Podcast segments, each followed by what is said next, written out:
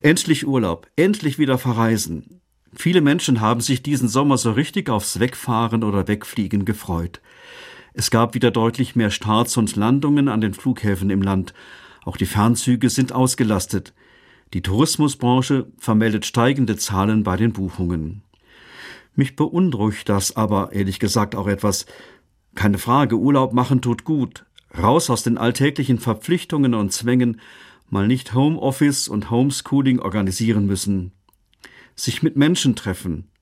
Und die sinkenden Inzidenzzahlen signalisieren, dass all das jetzt möglich sein soll. Allerdings, der Corona-Pandemie kann ich nicht entfliehen. Schon seit geraumer Zeit steigen die Zahlen wieder. Fachleute warnen vor einer neuen Welle nach der Urlaubssaison, die durch die Urlaubsreisen befördert wird. Keine Frage, ich gönne jedem seine Urlaubsauszeit und freue mich erst recht mit allen, die in ihren Häusern wieder Urlaubsgäste begrüßen können.